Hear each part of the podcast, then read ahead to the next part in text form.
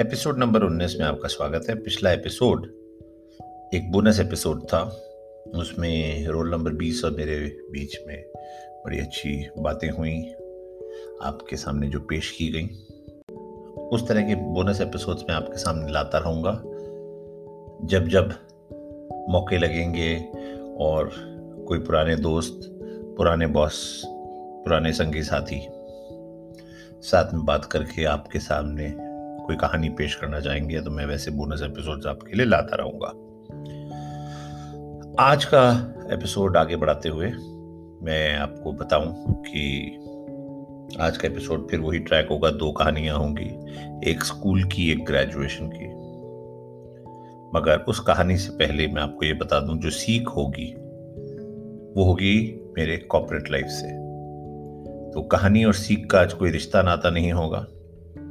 मगर सीख मैं इसलिए आज आपसे शेयर कर रहा हूँ बिकॉज़ तीन चार दिन पहले एक मेरे पुराने बॉस से मेरी बातचीत हुई और उनसे मैंने बहुत कुछ सीखा है।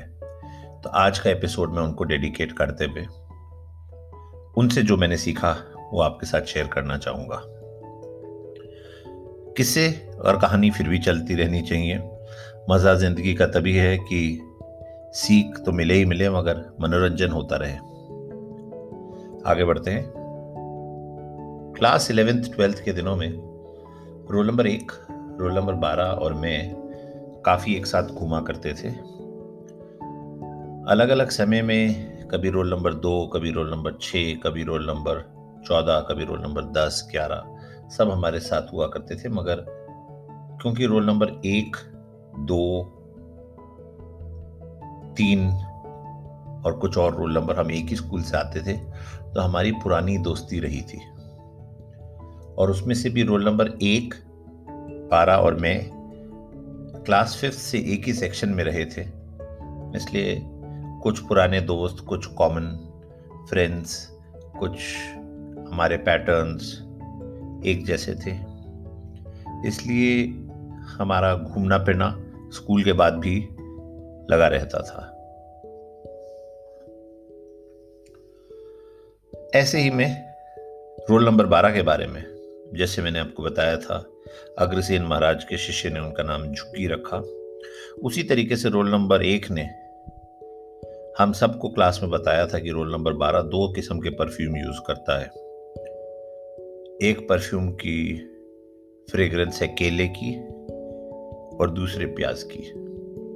अभी रोल नंबर बारह केले का परफ्यूम और प्याज का परफ्यूम कहाँ से लाया? वो रोल नंबर बारह ही बता सकता है।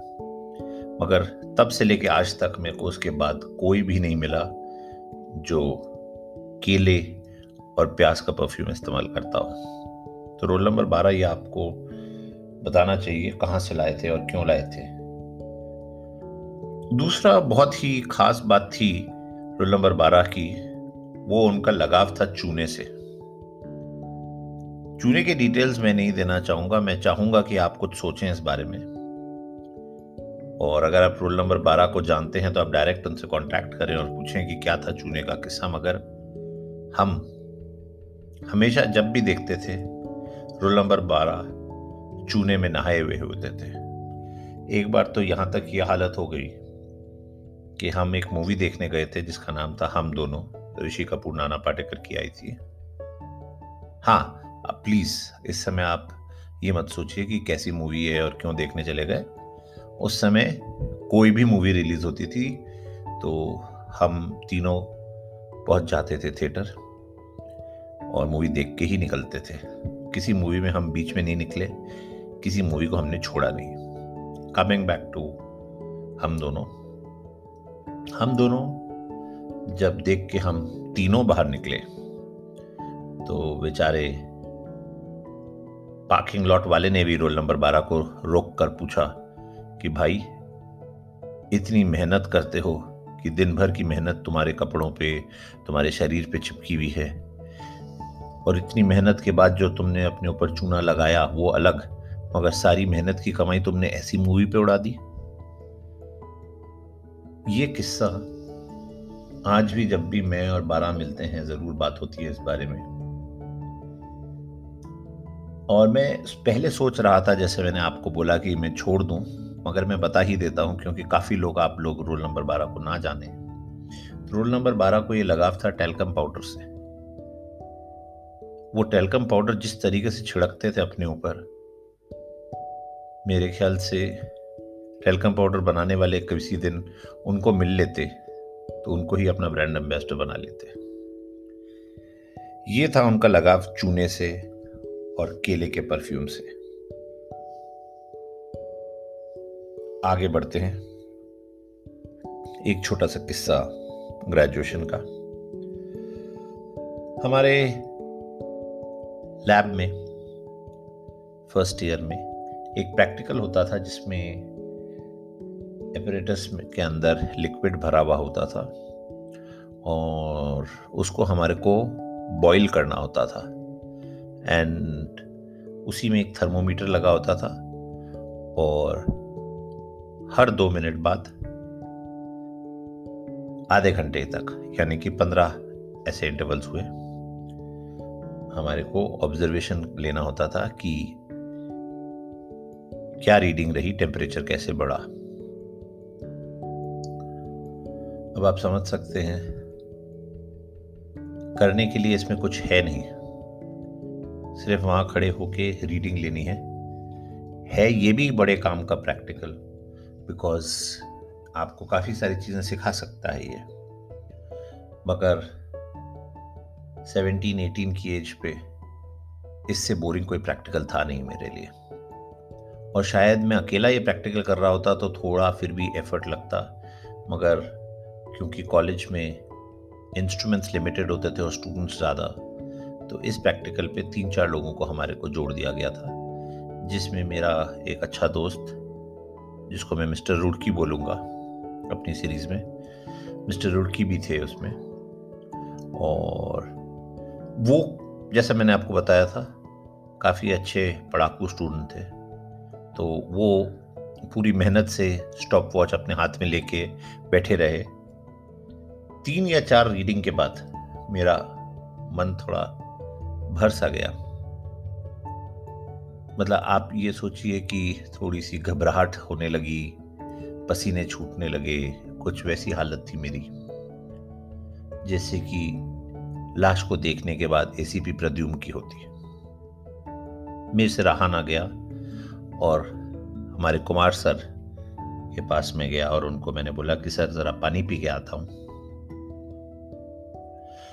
पानी पीने के लिए निकला था, ये सोच के कि मुँह हाथ धोऊँगा, पानी पीऊँगा, थोड़ा फ्रेश होऊँगा, क्योंकि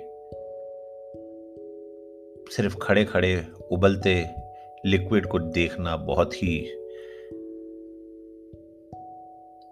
दर्द भरा एक्सपीरियंस होता है। मैं निकला बाहर और बाहर मेरे को मेरा जिगरी मिला, जिसको मैंने आपको एक दो एपिसोड पहले बताया था।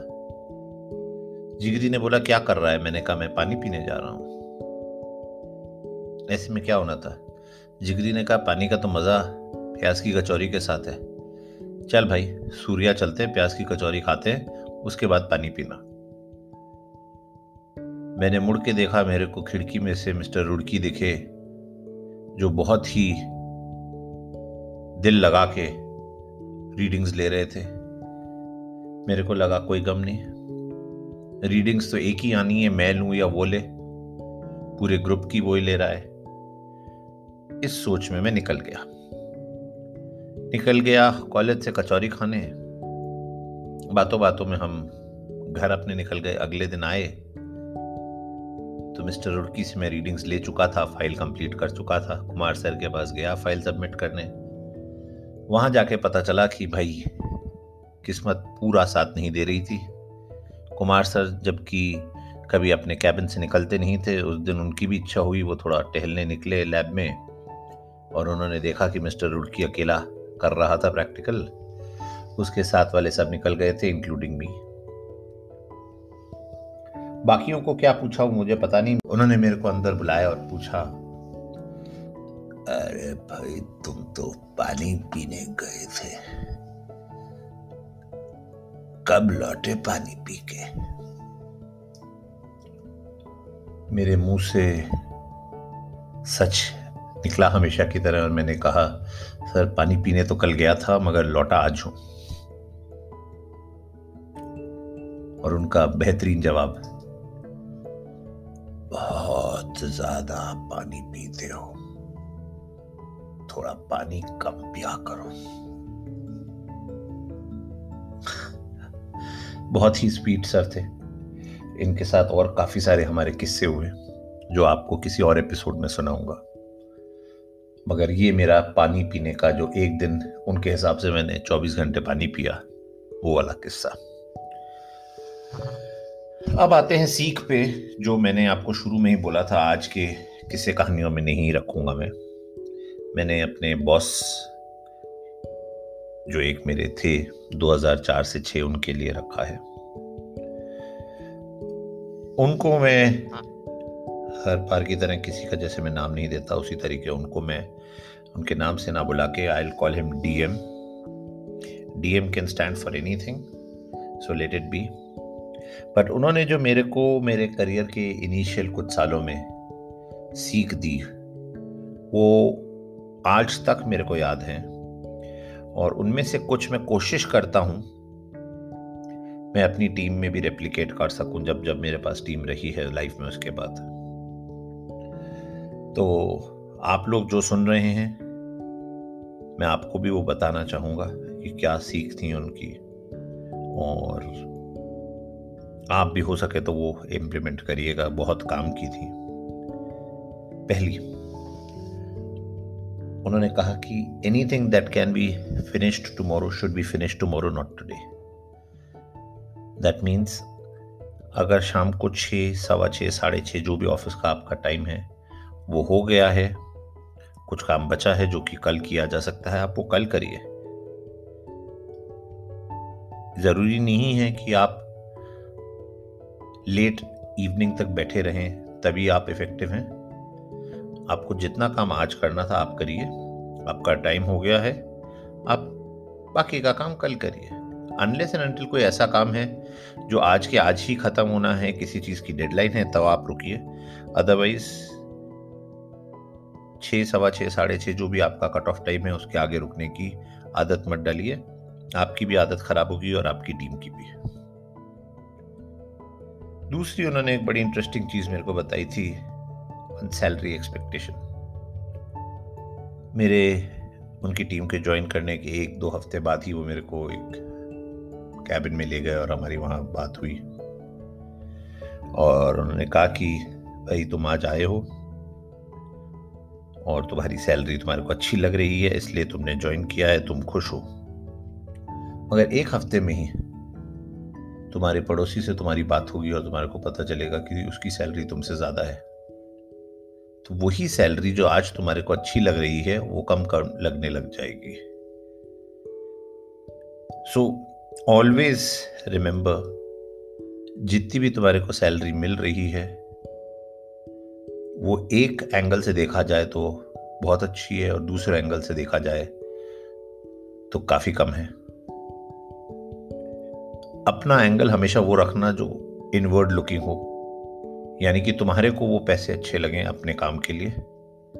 कभी भी अपने पड़ोसी से या किसी से कंपेयर मत करना, क्योंकि ज़िंदगी में हमेशा लोग मिलेंगे जो तुम्हारे पड़ोस में बैठे होंगे, पास में होंगे फ्रेंड सर्कल में होंगे, जिनकी सैलरी तुमसे ज़्यादा होगी। तो अगर तुम उस कंपैरिजन में रहे तो कभी भी खुश नहीं हो पाओगे। तीसरा, उन्होंने मेरे को बोला कि डेस्कटॉप पे काम करो लैपटॉप मत लो। उस टाइम ये लग्जरी थी कि आप चूज़ कर सकते थे। आज के टाइम में तो ये लग्जरी मिलती नहीं है। मगर उस टाइम ये लग्जरी थी और उन्होंने कहा रीजन बीइंग डेस्कटॉप है तो काम डेस्क पे ही रुक जाता है। लैपटॉप आप रखोगे तो आप भी चाहोगे और आपका ऑफ़िस भी चाहेगा कि दिन में रात में जब भी आप घर पे हो तब भी कुछ इमरजेंसी हो तो आप काम करना शुरू कर दो। And that will make sure you take your work home वो कभी मत करना। एंड जितने लोगों ने मेरे साथ बाद में भी काम किया है दिनों यूजुअली मैं अपने लैपटॉप को ऑफ़िस में ही लॉक करके जाता था। सो so, ये एक बहुत इंपॉर्टेंट सीख थी। जो उन्होंने मेरे को अर्ली स्टेज में दी। चौथी सीख ये थी कि डेढ़ से दो साल जब तक हम साथ थे, मेरे ख्याल से एक भी दिन ऐसा नहीं रहा होगा अनलेस एंड किसी दिन छुट्टी रही हो या वो या मैं कभी छुट्टी पे रहे हूँ, जब हमने लंच नहीं किया साथ में। हमारी किसी के साथ भी मीटिंग अगर होती थी तो हम एक दूसरे को बता देते थे कि आज आधा घंटा लेट करेंगे या आज थोड़ा जल्दी कर लेते हैं लंच मगर लंच हमने हमेशा साथ किया। और ऐसा नहीं कि सिर्फ़ हम दो होते थे। हम दोनों के साथ एक और जना कोई ना कोई हम ढूंढते थे जिसके साथ हम करते थे। And we use to use that half an hour forty five minute lunch break for networking